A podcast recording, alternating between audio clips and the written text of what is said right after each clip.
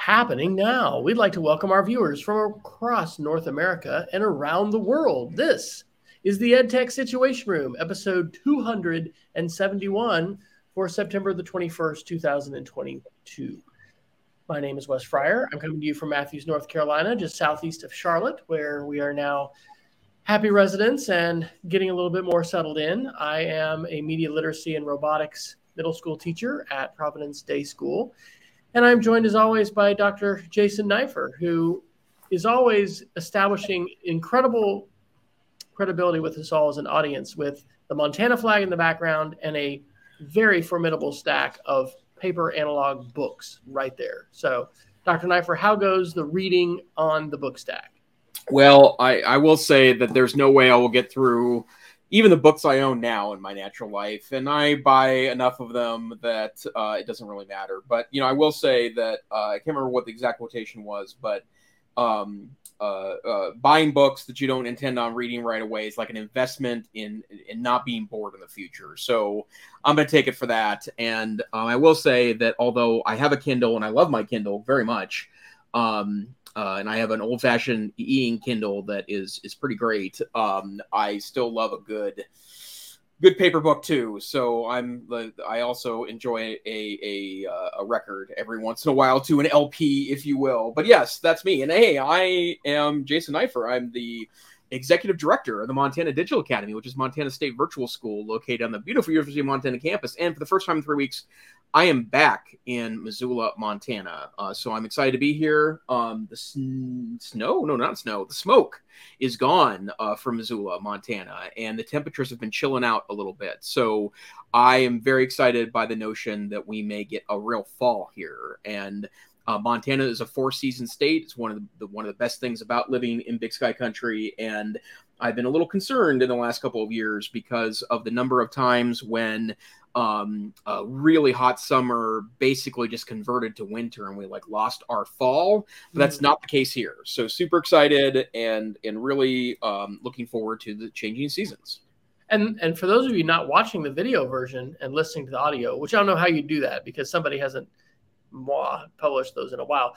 Not only is the smoke on, the hair is gone. So have you had the experience of feeling lightheaded and just like a little disoriented with your la- the mane being you know sort of shorn from your your body? Well my natural uh, posture is to be confused. So uh, that that's something that I, I have to own on a daily basis. But yeah it's it's been interesting. And and i have to say i was really leery about cutting it off because i'd grown it for so long. It was th- two and a half years uh, to almost three years of you know pretty uh, stunning hair growth. And i have to say I'm happy I cut it off. So um, I've I've been uh, it is it is way grayer than uh, pre-cut. In fact, I have a photo from uh, it was February 29th, leap year day in 2020 when I last uh, cut my hair and noticeably grayer, which of course I'm going to blame on COVID. But um, yeah, wow, uh, big difference. But yeah, I'm very happy with my cut, and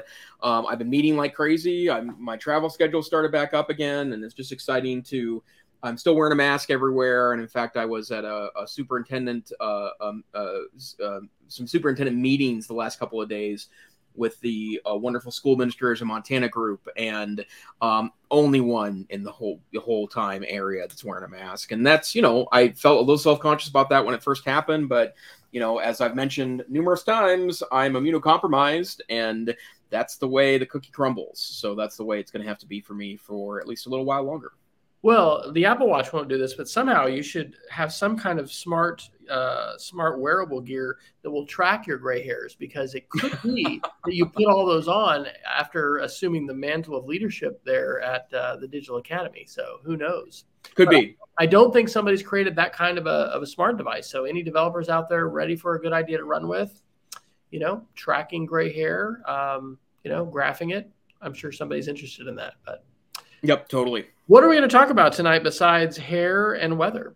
Well, I know the people are listening for weather hair updates, but the EdTech Situation Room is about tech. And here we are, uh, a month into school for a lot of places across the United States, three weeks into school for a lot of schools in Montana, and there's a lot of tech news. And what we do here at the EdTech Situation Room is take a look at the headlines and we shoot them through the edge of EduPrism in hopes of, of, of helping you find some clarity in all the changes that are happening around the world. And tonight we have kind of our standard categories mostly uh, Google, uh, YouTube, social media, the tech correction, um, some platform news, uh, hardware news, software news, AI, uh, which is getting some increasingly interesting articles um, uh, uh, around the world.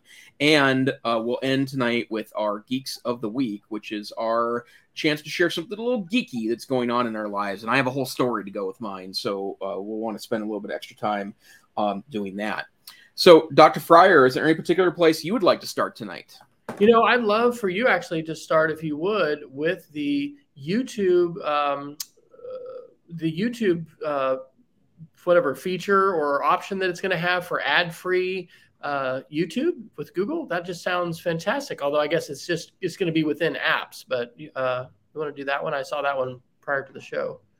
Yeah, so uh, a couple articles here, uh, both from Chrome Unboxed and also The Verge, that YouTube is launching an ad-free video player for education, and it's around creators and institutions that use the platform for educational content. And YouTube says it's launching. Uh, this is from The Verge, an embeddable video player for education apps that removes ads, external links, and recommendations so viewers can avoid distractions. And I believe that um, it's already it's either almost already or it's going to be launched in tools like uh, edpuzzle google classroom um, the purdue global school and purdue university and i think start to expand over time. But in my mind this really does do a lot to help youtube uh, cement its reputation as maybe the ultimate e-learning tool available well, just today, I've been uh, teaching in my computer apps class um, uh, using Google Sites, and we're, we're going to build portfolio websites. But um, as we're talking about videos, um, we were on laptops today, and uh, we, we learned about uBlock Origin, and I just lamented the fact that on the iPad, there is no uBlock Origin, you know, Chrome extension or, or function. So I think that's really exciting, and that's also well, it, the article says Google Classroom is going to be one of the supported uh, applications, so that's fantastic to to be able to share a video and then have assurance that we're not going to see a see a bunch of ads uh, within the Google Classroom environment.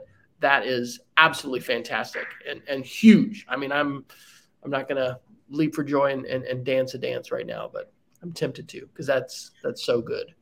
So well, and, and I would I would also add George really quick. We're just uh, Peggy just check. check oh, okay. Hey Peggy, good to see you. And uh, actually, it's been a couple weeks, so great to see you uh, with us tonight. Uh, and you don't have to apologize for being late. When you start, we start. So all good. so um, one other thing about YouTube, I I have, and, and I know Dr. Fryer now is also a YouTube Premium subscriber, so he'll know what I'm talking about tonight. But one of the things that that I will tell you is is is, is uh, really been a, a, very impactful for me is that I'm a YouTube Premium subscriber. I pay nine dollars nine dollars and ninety cents a month.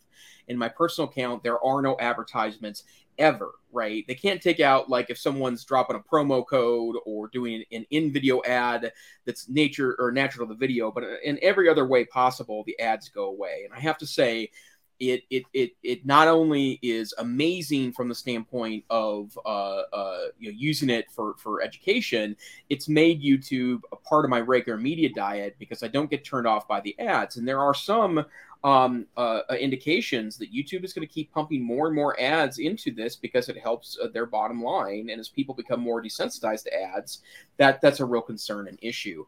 But I can't if you've never experienced a YouTube free list environment I'm sorry, an ad-free YouTube environment, you know, that nine dollars and ninety nine cents, even for a single month, and I'm pretty sure you could probably get a 30 day free trial or something if you. Oh, you. Around. It's more than that, I think, because I've got mine going now. Um, I mentioned on the show a couple weeks ago, I think, that something had pushed me over the edge, and so um, yeah, I'm on premium, and I don't think I'm going to be charged. Yes, I have a free trial until December the eighth. So I think I have like an so is that is that three? How much is that? Three months? I think it's like a three month free trial. So uh, I I need to start watching more Apple TV, YouTube on Apple TV. because um, I, I, I had mentioned at one point on the show I'd bought a Raspberry Pi and done a whole bunch of geeky stuff that's not really my my my bag to try to install this thing called Pi-hole, which is for the Raspberry Pi, and it's to try and you know block all your ads. But it's just the the YouTube ad folks are t- so savvy that that uh, basically can't be done, and it makes me wonder how you uBlock Origin manages to do it.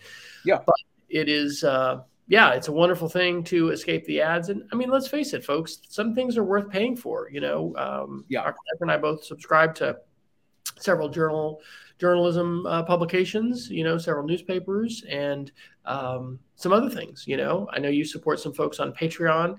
Um, these are these are things I think we need to normalize.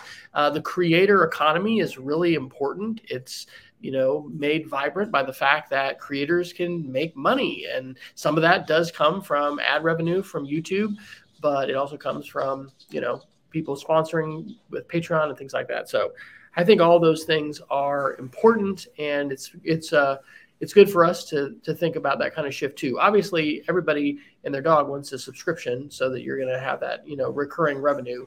Uh, but it is a different day when you know you could just be paying a dollar to your favorite podcast, and no, you can't do that yet for the EdTech Situation. I guess you kind of can because we have a, a Substack we haven't published for about a month and a half, but um, you know, anyway, we, we're not dabbling in the monetization at this point, but we are supporting creators. And I think all of that is really good. And that's a good reminder that since I'm paying for my YouTube premium subscription, I need to make sure I'm enjoying it, or at least I'm enjoying my free trial before I would have to start paying in December. Totally.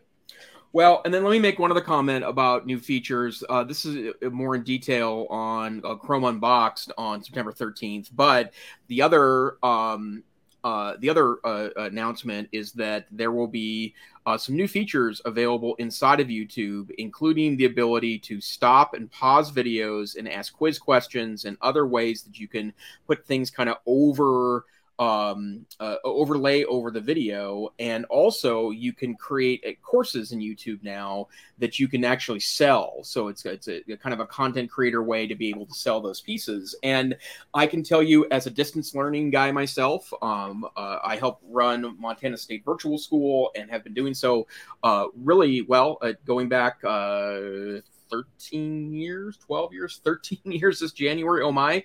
And what uh, I can tell you is that there's pretty persuasive research that says that, you know, watching a video straight up for 10, 15, 20 minutes is not particularly useful uh, from a memory standpoint. It's, it's not an ideal way to learn. It doesn't mean you can't, it just means it's not ideal. And certainly if, if you're not super engrossed in the subject, that's one of the issues.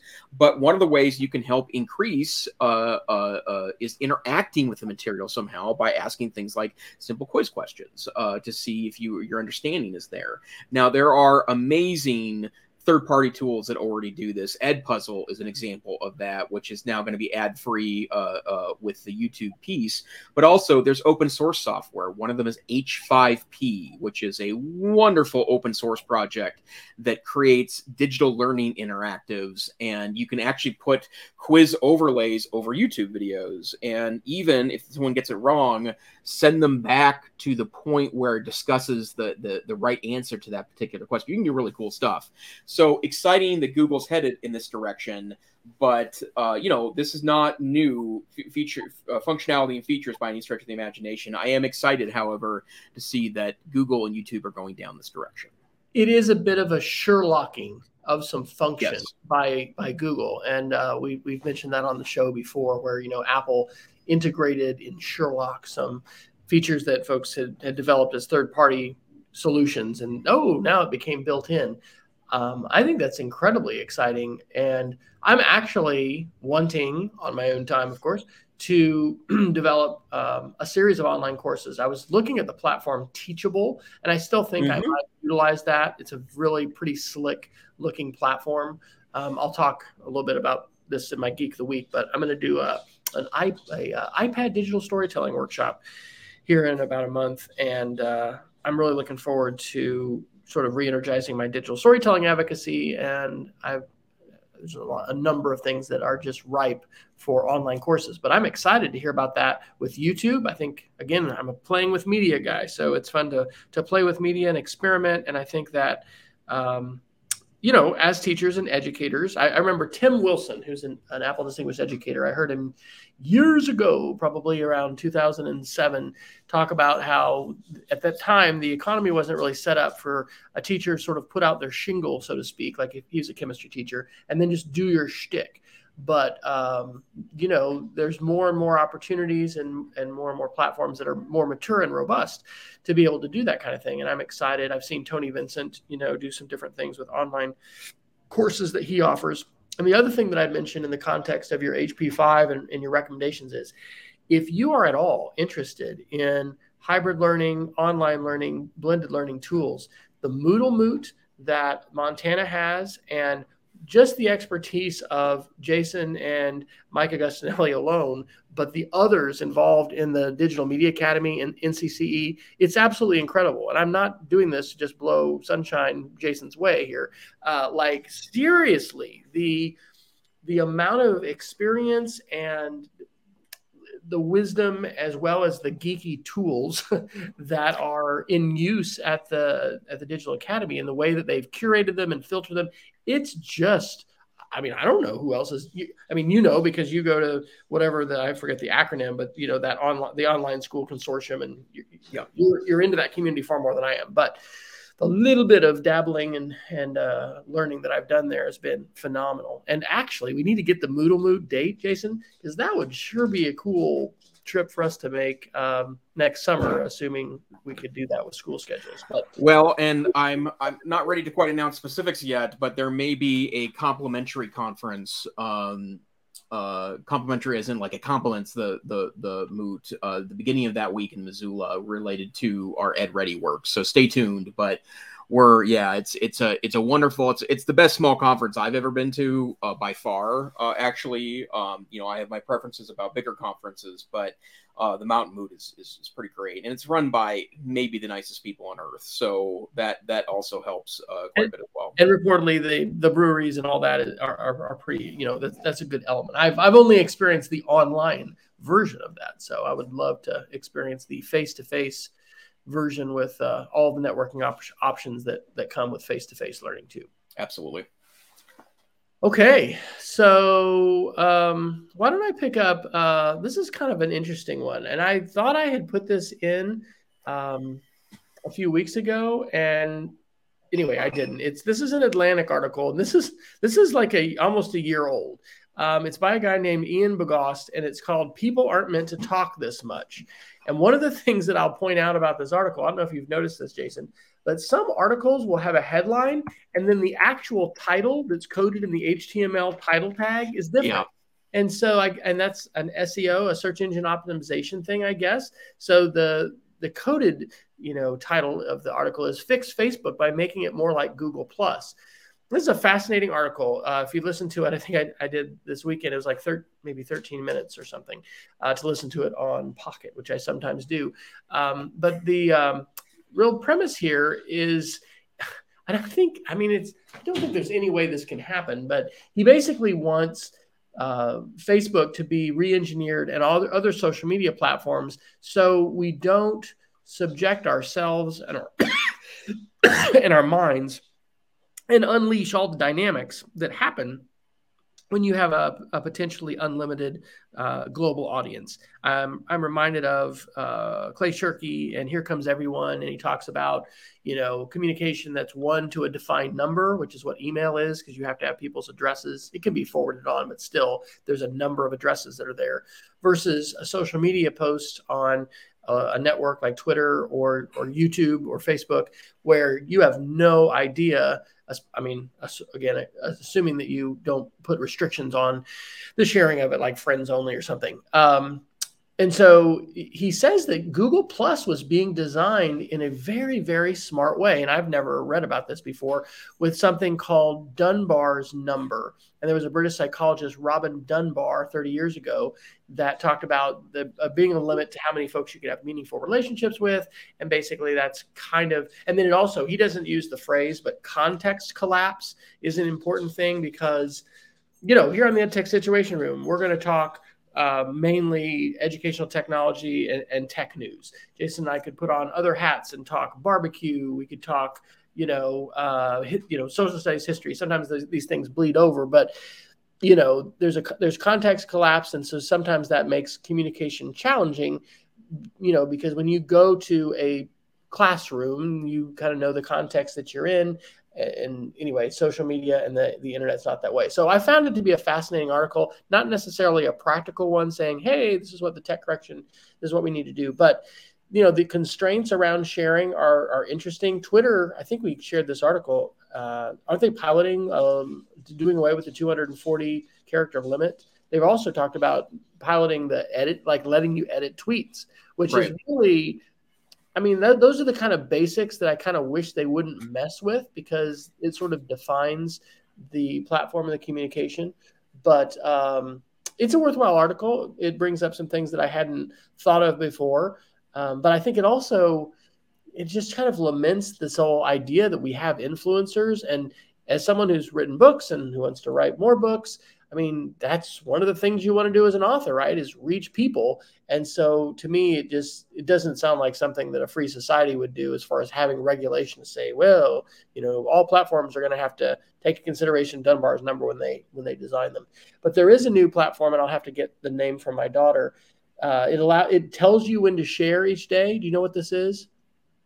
having uh, you know teenage well we have one teenager and then a 22 year old in the house still it's uh, i'll find out what it is but anyway it's very popular with the girls and they um, you know wherever you are basically when it tells you you have to share and that's the only time you share all all day long so it's just some different twist on you know live streaming i guess or it's not streaming but but live sharing. So it's we're going to continue to see iteration in the social media space with um, you know different constraints and, and things like that.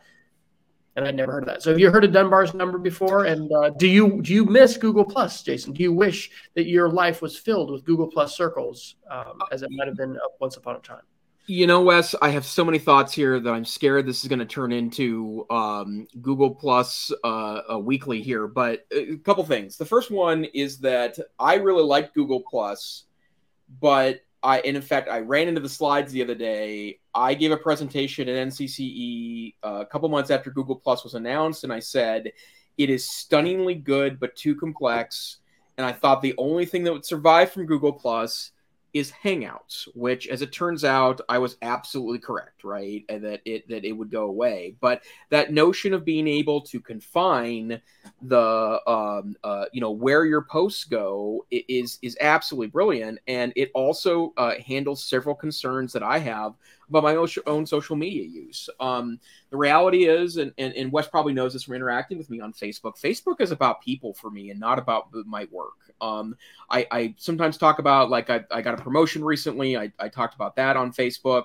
I post photos from work because I like to amuse myself that way, but it's not really a work platform for me. And although a lot of my, my colleagues are friends of mine on there, I don't talk about work. I don't work. It's just not my thing to, to talk about the, the, the details of work. But on, on, on Twitter, it's really all work for me. And in fact, I try to stay away from politics on Twitter for no other reason than I have a look at what work colleagues on there with a diversity of views that I don't want want them or need them to read those things. And you know, but at the same time, there's content that I clearly like sharing with both. Uh, a good example of this is I posted a photo last week after I got my haircut, and and and, and maybe an unfortunately large number were vested in the haircut conversation with me. Maybe that says something bad about me, but the bottom line is is that I end up sharing that photo on both personal and professional uh, locations. And this notion of this is for my family, this is for my family and friends, this is for my friends, family, work, this is only for work, I think is pretty brilliant. And you could create some relatively complex uh, pieces too to make that happen. Um, but the other the thing you mentioned there, which I think is pretty interesting, is the idea of Dunbar's number. Um, and it's not listed on their Wikipedia page, but uh, there was a social network that was I maybe based in the Dunbar's number. It was called Path, and I happen to know about Path uh, in part because uh, one of their co-founders, David Morin, is a Capital High School graduate uh, uh, of, of, lovely Capital High School. Great guy, smart guy, uh, really thoughtful. um, entrepreneur. He was an early Facebook employee, um, but they he helped develop this path notion, which limited um, you initially to 50 friends and then you know uh, um, the the magic number here dunbar's number is 150 and they said uh, at the time i believe that you would do that um, uh, uh, based on more quality social interaction. If you're forced to limit your friends to a smaller amount it's going to make you more personal in the way you share and create richer connections. And eventually path um, uh, uh, well, he originally was was given a pretty he- healthy offer from Google, I believe, and then um, it was eventually purchased by another company and then shut down three years later. So sadly, not around anymore. But I think that's something that, to be honest, um, it makes a lot of sense. And I think this article about limiting. I mean, part of the what would be tough for me right now is the fact that um, um, you know, I have 900 friends on Facebook. It's a variety of folks. I generally don't befriend people as much as I accept friend invitations on there. Um, and you know, and if I loosely know them, I like sharing uh, information. I like being connected with people on there. But I think that this makes an awful lot of sense. And so, um, this notion of limiting your social time to make it richer or more interactive or less ugh. But I also really like the headline here: the people aren't meant to talk this much. Um, I have a former student that said that she pretty regularly takes uh, Facebook breaks and says that uh, in the last time she she left Facebook, she said that um, you know I just don't think everyone was meant to know what everyone else was thinking all the time, and I think there's something to that, right? That, you know, you, if you think about what has happened in the last 20 years in the United States, you now can access what a vast number of people are thinking in any given time. And we've created the internet of me, right? That it you can uh, uh, publish to your heart's content. You know, uh, Wes and I have both spent a healthy amount of our careers trying to encourage people to say that there's a lot of power in that, and we should be empowering our, our, our, our um, uh, students to tell their stories in this way. And I'm excited to hear what's coming later tonight in the Geek of the Week to tease uh, your announcement later, Dr. Fryer. But the bottom line is is that uh, it also comes at a huge risk, right? And it goes back to that, you know, with great power comes great responsibility, which is both a uh, FDR thing and a Spider-Man thing. So, you know, that's something that we need to be very mindful of. So again, I had a lot of comments here. Uh, I knew I would prattle on. So uh, thank you for listening to me talk on about this information you know, folks can are, are getting what they're paying for here.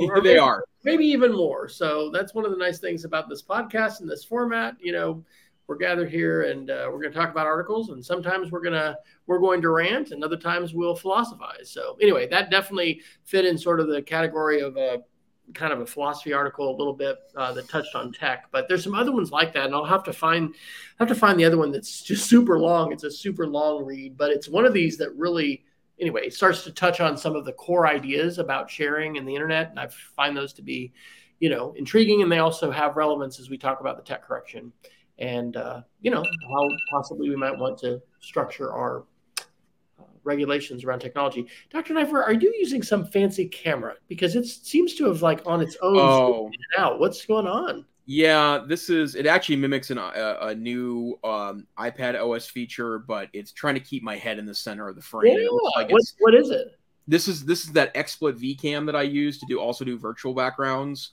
Um, but in this case, it is uh, just attempting to keep my head in frame. So Have I you turn it off. as a geek of the week. I have in the past, but I can certainly put the link back in. I, it's uh, I believe if you if you uh, search around enough, you can get a license for a lifetime license for for like twenty five bucks. But, okay, so it's software only. Yeah, yeah, that's doing that. It's pretty cool. And you know, in my case, obviously, in fact, I didn't even bother to get my camera uh, pointed correctly because, uh oh, um, oh, I start talking and I I, I distracted myself. Um, so hold on, coming back, frozen, awkwardly Tell me the name of it. Here again. comes. There we go. X XSplit VCam is the name of the software. Is but is this the one that was uh, only Windows? Or... Uh, no, it's now on Mac too. Okay. Wow. All right. Very good.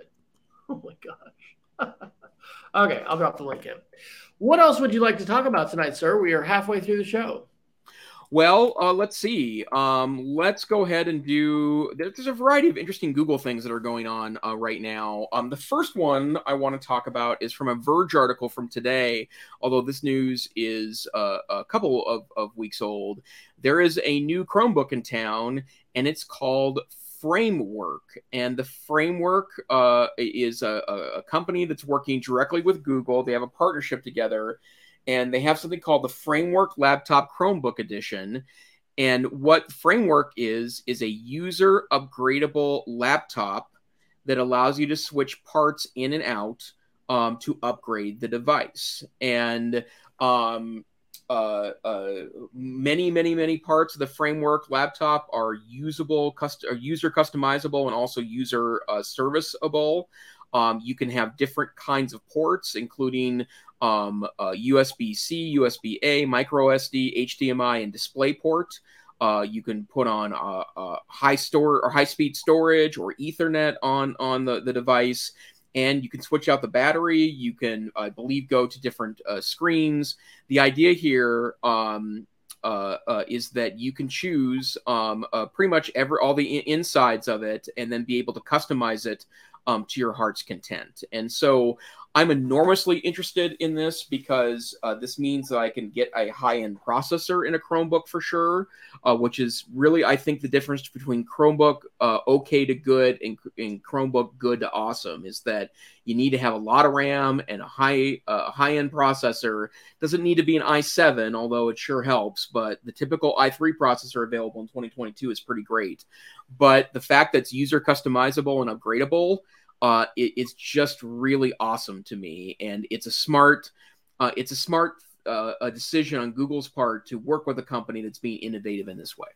This is unprecedented because before this, hasn't every single Chromebook just been like, okay, it's it's dead. I mean, not dead now, but it's it's not supported anymore. Just you know, toss it and get something else. I mean, have you heard of of upgradable Chromebook? No, the the the very early Chromebooks um, were able to like many of them had user upgradable RAM and storage, right? And and that was useful. The the the Acer C720 days, which was kind of the first mass appeal Chromebook, and in fact, uh, I still have one of those um, with an i3 chip in it. They sold a very small number that had an i3 chip in there, and I upgraded with Chrome OS Flex, and it actually could be a daily driver for me. It's good enough. It's a little 11, 11 inch Chromebook. It's great size. It's a it's a great daily carry. But um, the uh, that has gone away, and part of the reason why is because it's a lot cheaper to manufacture everything on the same board. So RAM is soldered in, storage is soldered in, and that also means you can't upgrade any of those things. Um, and particularly, RAM makes a huge difference. Uh, four gigabytes is not enough anymore, even if you're just a typical user. 8, 16, even 32, both are quite reasonable. And you may not be able to every day, all the time notice the subtleties. But if you're in any way doing an intensive process on your machine, more RAM is going to make it feel a lot faster and a lot snappier. So super awesome. Um, it, the kit sells right now for a thousand dollars that is a little on the stiff side for me. And in fact, every premium Chromebook I've ever owned, I've just waited to buy it used or on on sale, since the high end Chromebooks tend to end up uh, selling cheaper in the aftermarket. Um, but I am very interested in this, and it may get my support. Super cool. All right, what else? Well, let's see here. Um, speaking of Chromebooks, Chrome Unboxed reported the very sad news uh, last week that um, the uh, Pixel book, Pixel team over at Google has been shuttered. And uh, for those of you not aware of the history of uh, these particular laptops, uh, this is the Chromebook Pixel, um, which is uh, not quite a daily driver for me, but I, I like this platform quite a bit. But Google, going back to the first days of Chromebooks, always had uh, some Chromebook for sale. There's been Uh, did, did you get that at, at, a pawn shop too, or something? Yes, as a matter of fact. Um, uh, uh, in fact, I've picked up. Well, I I I know my used Chromebooks. Let's put it that way. But uh, there, are, uh, I've owned every edition of these except the most recent one, and I've loved them. Um, and they were working on one. In fact, they mentioned this summer at Google I/O that the Chromebook team was working on a new piece of Google-based hardware, and every one of their their their hardware uh, experiments in the Chromebook world has been killer. But uh, there's been a round of uh, layoffs at Google. They shut down several projects that uh, weren't meeting their strategic needs or whatever corporate speak for wasn't going to make them enough money for the effort.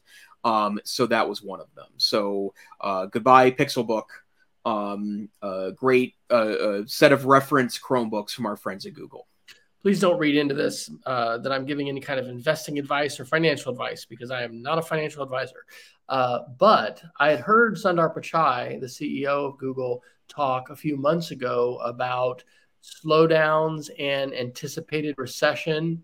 I mean, nobody that I know of has a, a perfect crystal ball to know exactly what's going to happen. But you may have heard the news today about the you know hike again in interest rates, and you know the Fed chair talking about they they're just going to be aggressive and you know Wall Street was going crazy. I don't know. I with Google doing a cutback that that that seems like a pretty big deal because Google had seemed to realize that Apple's control of both the software and the hardware was a, a key part of the secret sauce of why Apple's able to do such amazing things. So the fact that they've dumped their own Chromebook, um, you know, we've seen Google, of course, abandon all kinds of different projects, and that's just sort of the the churn of the Google innovation engine. But interesting that that may be part of what they're needing to do or perceiving that they need to do in these economic times. So um, Peggy's asking a question, Jason. Can you try out the laptops you've gotten to make sure they work at the pawn shop before you? Yeah, I, I have. Ever, the I've probably bought two or three there. One I flipped. Uh, just because uh, a couple days later, uh, someone I knew was looking for a cheap laptop, and so I I, I uh, refurbished it for her and sold it. And then otherwise, yeah, that's that's generally what I do. And it's for things like, especially when you're buying a used Chromebook, you want to make sure it's not locked into someone's network right? Like I've actually purchased uh, two Chromebooks on eBay before. That one of them was actually owned by Google. It was uh, uh, you had to sign into Google uh, uh, Google.com um, uh, to get to that. So that was clearly one that was uh, taken from a Google employee or maybe sold by Google employee.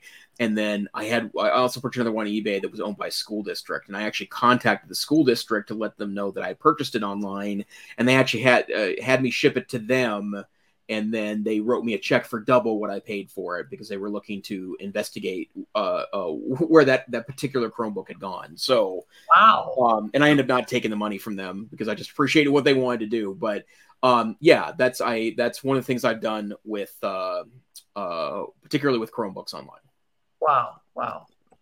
Okay, well I know that. Um, my wife is yearning for her Chromebook days. She she has a very old Windows PC that her new uh, public school district has given her, and I've I've thought about I don't know if I'll play with this, uh, just to see if we could take Chromium or um, what's the newer Chromium that's the project you can run off the USB. Uh, Chrome OS Flex. Yes, Chrome OS Flex, and so just seeing hey could we could we boot off of that because you know everything she's doing is in the browser. But anyway, that probably wouldn't work because they don't give out the Wi-Fi passwords. There is no guest account, so oh anyway, yeah, that probably wouldn't work at school. But anyway, Chrome uh, Chrome is solid, and uh, the continued development that we see in operating systems and platforms it's it's just so important because the security environment is so hostile. We continue to just see more and more uh, threats, and um, I still haven't I think that did I tell my story about my phishing stuff on the show? Yeah. Yeah, I did. I, I mean, hey, I, I uh, didn't didn't didn't fall for it today, but today I got a text message, uh, you know, sent to 20 people, um, and it was uh, I thought this was some pretty pretty decent social engineering. It said your payment for September was received. Thanks. This is our little reward for you, and then here's the link. Well, guess what? I'm not clicking on that. So, anyway, tons of danger around us, ladies and gentlemen, and we need secure operating systems. So, yay, Google, keep pushing the envelope as well as Apple and others to, um, you know, make. sure. Oh, my app, my Google speaker is now defining pushing the envelope because it thought it said her name. So, okay, um, let's see. I think I actually did put in a couple articles. This one was an interesting one. I put this under social media. This is from Futurism yesterday. Mark Zuckerberg is in big, big trouble. Um, and this one probably could, I don't know where exactly this fits, but um, Zuckerberg is evidently not as wise a CEO as he probably needs to be to have the net worth that he that he had once and um, the subtitle here is he's lost a staggering amount of money so far this year. He he has lost his fortune uh, 71 billion dollars in the last year. So now he only has 55.9 billion, um, and he's just the 20th richest person in the world. At one point, he was, I think, number three uh, with twice the net worth. And the article talks about the pivot that Facebook has had to Meta.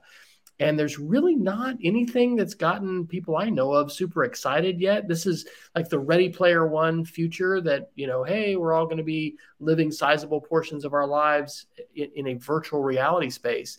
Um, the article mentions that uh, Facebook or Meta via their Oculus platform is about to release a next generation headset. I think they was they did have the Oculus 2, the Oculus 2 Quest or something, and so this will be third generation.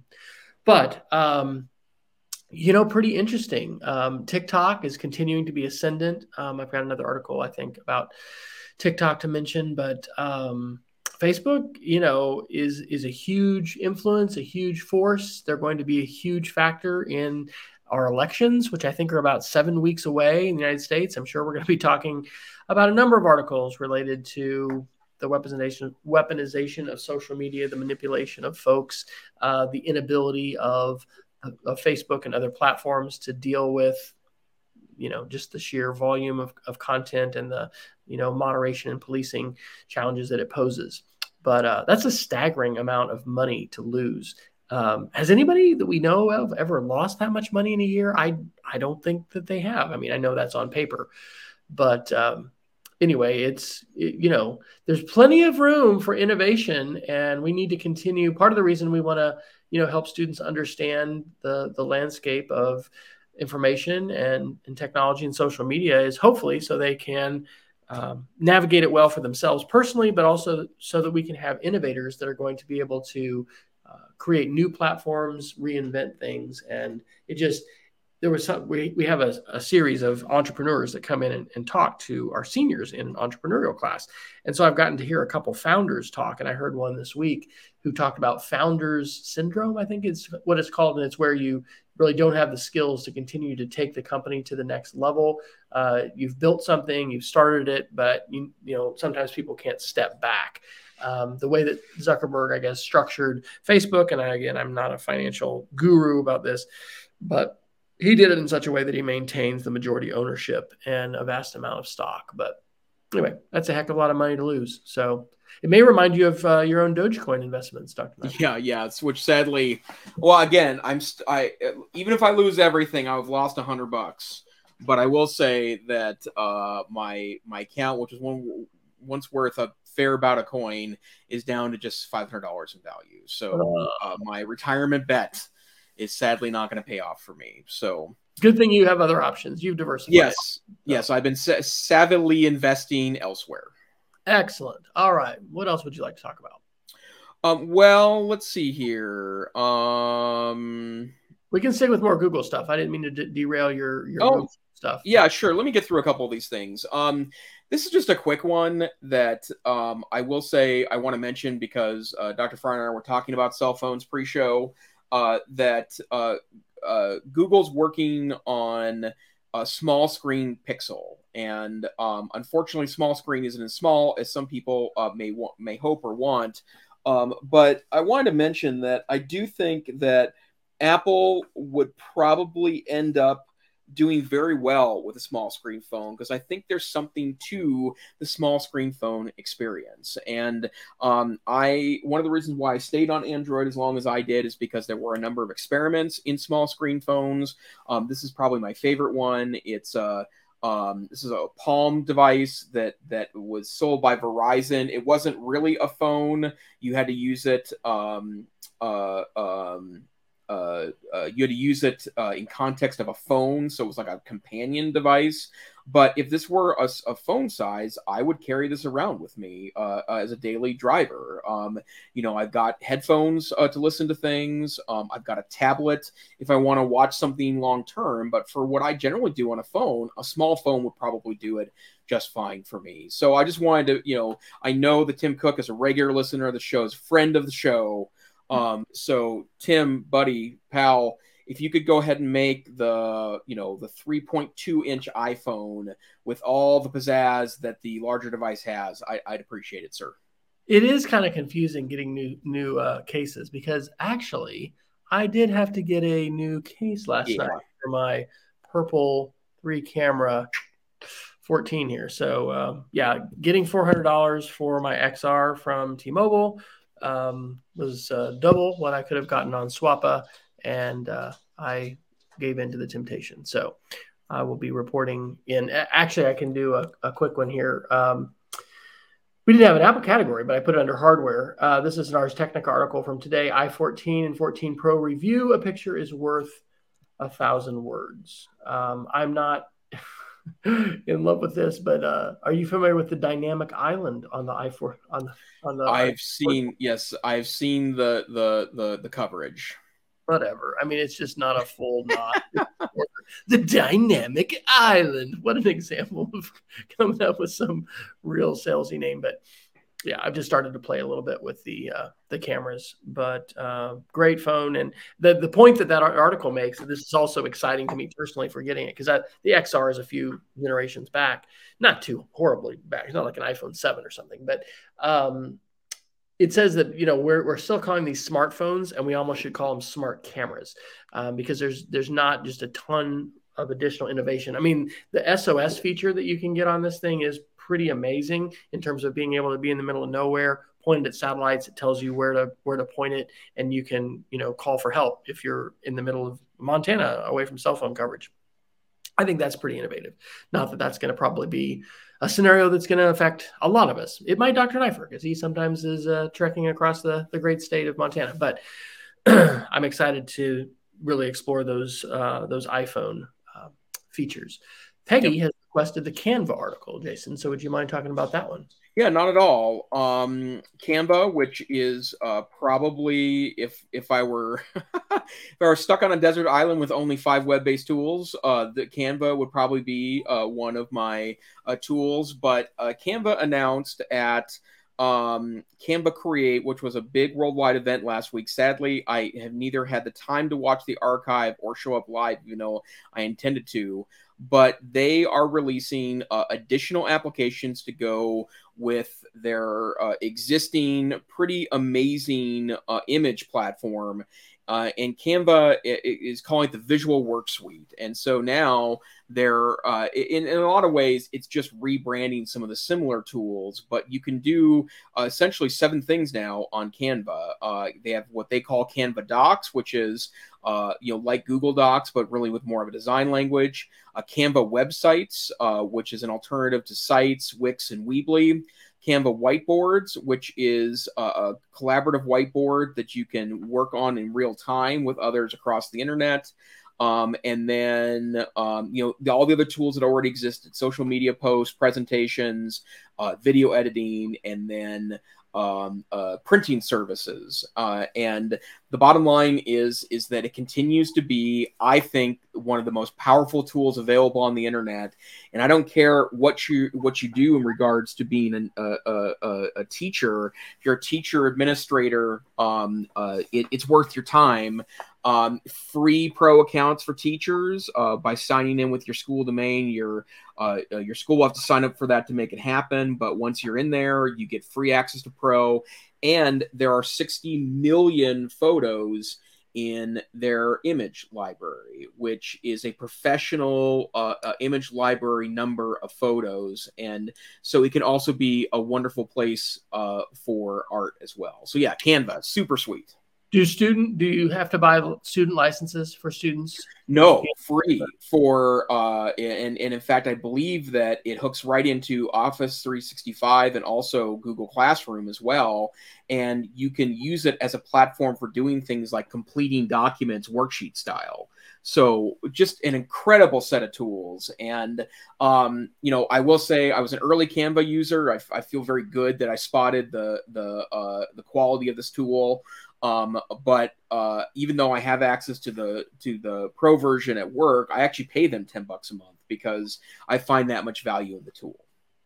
Well, you know, when you hear folks you respect give endorsements that that passionate and uh, persuasive, like you got to pay attention to that. My friend Cyndi Danner-Kuhn, who I think is well, yeah, she's just stepped down at uh, Kansas State University from doing all their ed tech pre-service teacher um, courses, has been a Canva fan for a long time, and I had barely dabbled in it. But uh, it's interesting. I need the school where I am now um, has done, I think, a really great yeoman's job of trying to capture all of the different kinds of digital curriculum and platforms, not really curriculum in terms of textbooks, but different digital tools and especially subscription based, but even free, you know, that the school is using to let people know you know, a lot of different schools can have different folks from the library people to the, technology department to sometimes just departments on their own.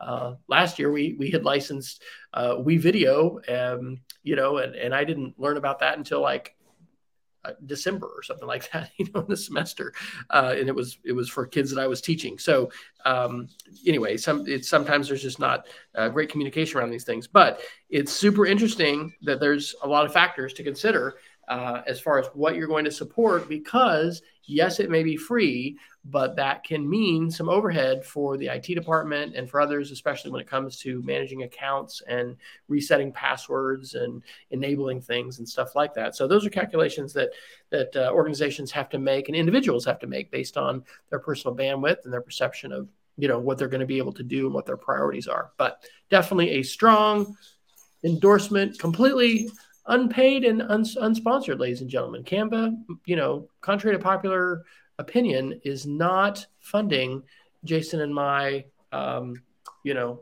barbecue adventures uh, or or any, any, other extracurriculars that we have. So that is a un- unbiased and uncompensated uh, plug for the platform. I think we got time for a few more tools or a few more articles. Sure. Um Let me uh, actually let me do this one real quick. Um, this is okay. I put this under tech correction, and this is a gift link um, from September 19th. Pentagon opens sweeping review of clandestine psychological operations. Um, this is super interesting because no, I don't know. This one's probably not. When I get these links that are just too long, gosh, I'll have to. I've got to use a URL shortener to um, to get it shortened. Um, you know, we talk about the weaponization of social media and what uh, different countries and, and folks are doing to uh, basically manipulate um, people. Well, uh, it turns out that the US government and the US military specifically um, has done a lot, and some of this is coming to light. And um, the gist of the article is that um, there's folks who want to get to the bottom of it. So um, there's a lot of um, fake accounts that end up getting taken down. Um, the article says that Colin Kahl, I've never heard of him, but he's the Undersecretary for Defense for Policy, uh, instructed that military commands that engage in psychological operations online provide a full accounting of their activities by next month to the White House. Now, this is interesting because I'm sure a lot of this stuff is covert, and they're not exactly excited to, you know, just reveal all this. Uh, maybe they'll have classified briefings about some of this. Um, it always happens with spycraft and you know different kinds of intelligence communities, both military and non-military. That there's a lot of things that happen on each side of. Uh, let's just say each side of the Cold War, or whatever we're going to call today's conflict with Russia uh, and China as well. But um, you know, elections are seven seven weeks away, folks. There's gonna there's all kinds of things that are going on right now, and I'm pretty sure there's going to be some things that are going to be, oh, look at this, look what we've discovered, and you know, the, the, it's it's going to be sadly, I think, um, a pretty chaotic and tumultuous time with respect yeah. to the use of technology. And this isn't just all going to be um, foreign agents doing things to the United States. Um, you know, we have offensive cyber capabilities as well, and I think some of those cyber capabilities uh, take the the form of disinformation campaigns. Um, there's a long history of that. Um, so anyway, found that article pretty interesting. Let's see here. Um, oh, he, here's one. It's it's actually the opposite article of what I just shared in regards to Canva. This is from The Verge on September 14th. Zoom is reportedly working on calendar and email t- tools to take on Office and Google. And um, I it, Zoom is so interesting to me because it feels like they should still be doing just fine after the pandemic is over with. And I and I get that their services are dramatically less in demand than they were, say, one and a half years ago. But I, I guess I don't know a, a whole lot of people, especially in the distance learning industry, that aren't using Zoom. And in fact, a lot of people abandon other uh, uh, uh, uh video conferencing protocols in favor of Zoom. So I, I, I just don't know the user or the use case for where you'd want Zoom and and email and um, um, uh, calendar from from someone other than Google and and and Microsoft. Like I guess I that that's really the only one I would choose uh, in in ninety nine percent of scenarios. But I guess good on Zoom for trying to stay relevant and please stay open because I do think that you're the best video conferencing tool available. Yeah, definitely. Let's see. Um, I haven't managed to get that link shorter, so we'll have to maybe I'll have to click on that one. Which, by the way, you can get to our links by going to edtechsr.com slash links. Um, what about the Getty banning images? Oh yeah, that's a great one. Um, so uh, this is from The Verge. Uh, let's see, it's today that Getty has banned AI generated content over fears of legal challenges. And this is a follow up from our um, episode last week where we talked about that there are several engines available now. They're pretty processor intensive. So uh, you can download it to a, uh, an M1 Mac, but it does recommend 16 uh, gigs of RAM, which tells you it's a pretty serious uh, tool that that that uh, stable stable stable diffusion. I think right stable diffusion. Right. Well, Getty is saying that at this point they're going to ban any AI generated content over fears of legal challenges, and um, one of the reasons why is because a lot of the generators you may be able to create unique images with them, but in a lot of cases they steal um, uh, images from you know open databases in order to create uh, the image. And so for those that that weren't uh, with us last week when we first started digging through these these tool sets, what it essentially allows you to do is take a a search query and it will generate an image based on that search query. So, for example, I put um, uh, uh, Montana State Capitol in the winter, and it generated a picture of the Montana State Capitol with some kind of fake but still realistic enough to to dazzle me uh, uh, uh, pieces of snow um, on on the image and the one the verge is is is talking about is actually um, i think that they try to search uh, donald trump in jail um, and it did create an image of donald trump in, in jail but it used one of the uh, getty image um, available on the internet with a watermark on it to make the image. So it, it it's really a violation of of you know their intellectual property. So I just thought that was super interesting. And you know I think we also reported earlier this summer that a an AI generated image had uh, actually become um, uh, or had actually won an art contest. And, you know, there's just a lot of troubling things here. Uh, uh, but there seems to be a lot of energy around this image generation uh, as it relates to artificial intelligence. The articles last week were talking about how, how amazing it was that if you wanted, because you are like through what would be sort of like a Google search, but a verbal. oh, great! We're gonna get some some dog interaction going here. Moose. Yeah. Talk, Moose is gonna come talk to the your Montana dog. Um, you can mention, guys, no. The show's to be over soon. Um, you can mention the name of an artist like something, and then the in, that particular artist style is going to be utilized in the drawing that you're that you're looking at, or that is being created by the AI. And so the point that it was making is this is going to this is already in some cases perhaps indistinguishable from the actual art of that. Yeah. Art.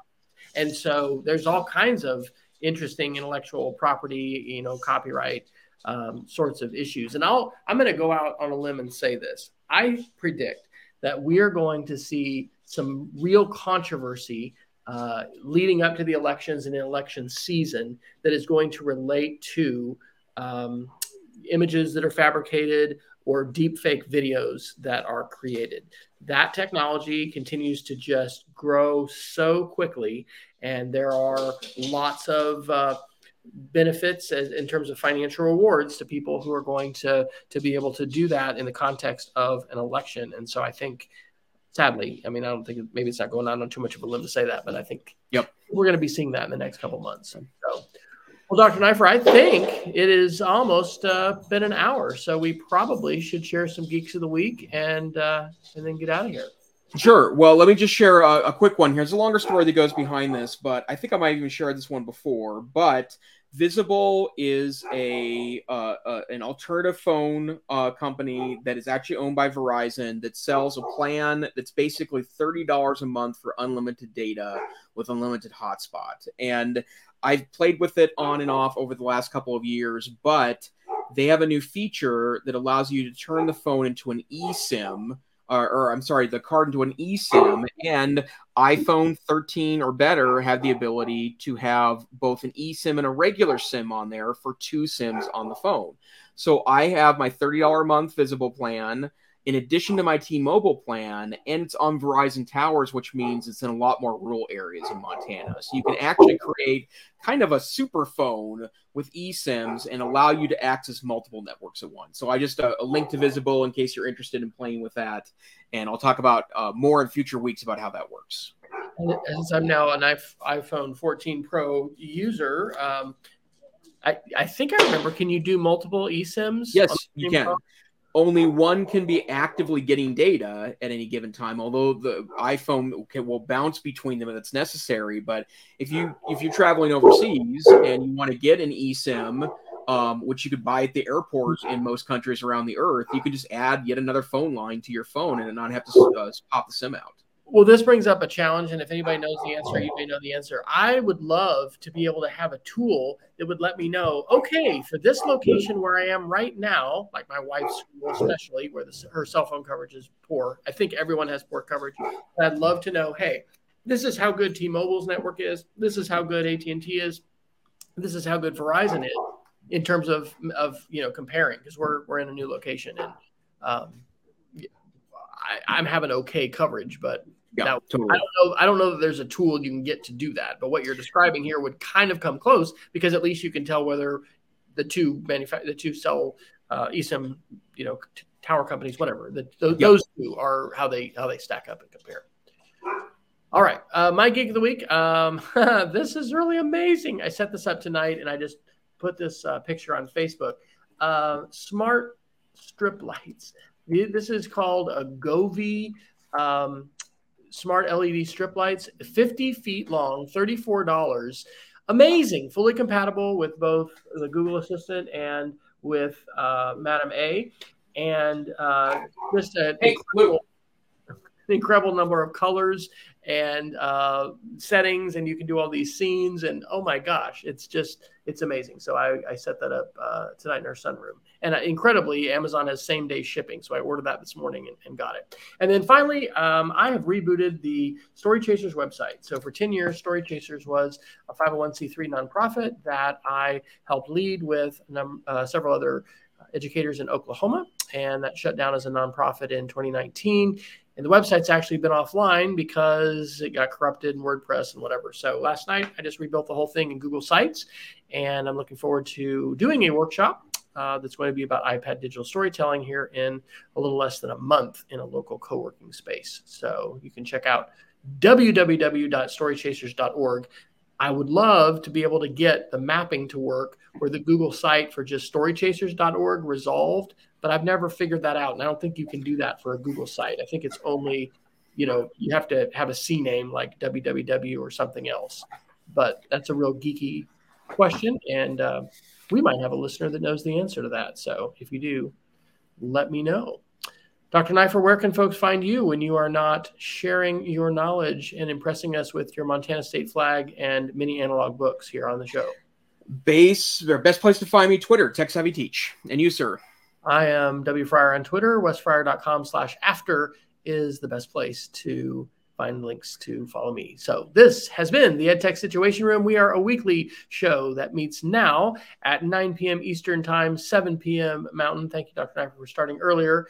You can find all of our show notes on edtechsr.com slash links. Our shows are automatically archived to both YouTube and Facebook, where Peggy George is joining us live on YouTube, and we're so happy that you joined us, Peggy. Great to have you here. If you can join us live, we'd love for you to. Uh, but reach out, let us know feedback for the show. Uh, I promise at some point here in the not too distant future, we will again resume publishing small uh, 32 kilobit MP3 audio versions of our show and compressed video versions as well. But um, I'll just blame that on the move. It's been a little bit crazy, but I'll get back into that cycle. So I want to thank everybody for tuning in and remember to stay savvy, stay safe. Especially uh, remember to lock down those passwords and uh, don't respond to those phishing, you know, text messages or emails that you get because they're getting tricky out there, folks. Take care. Good night.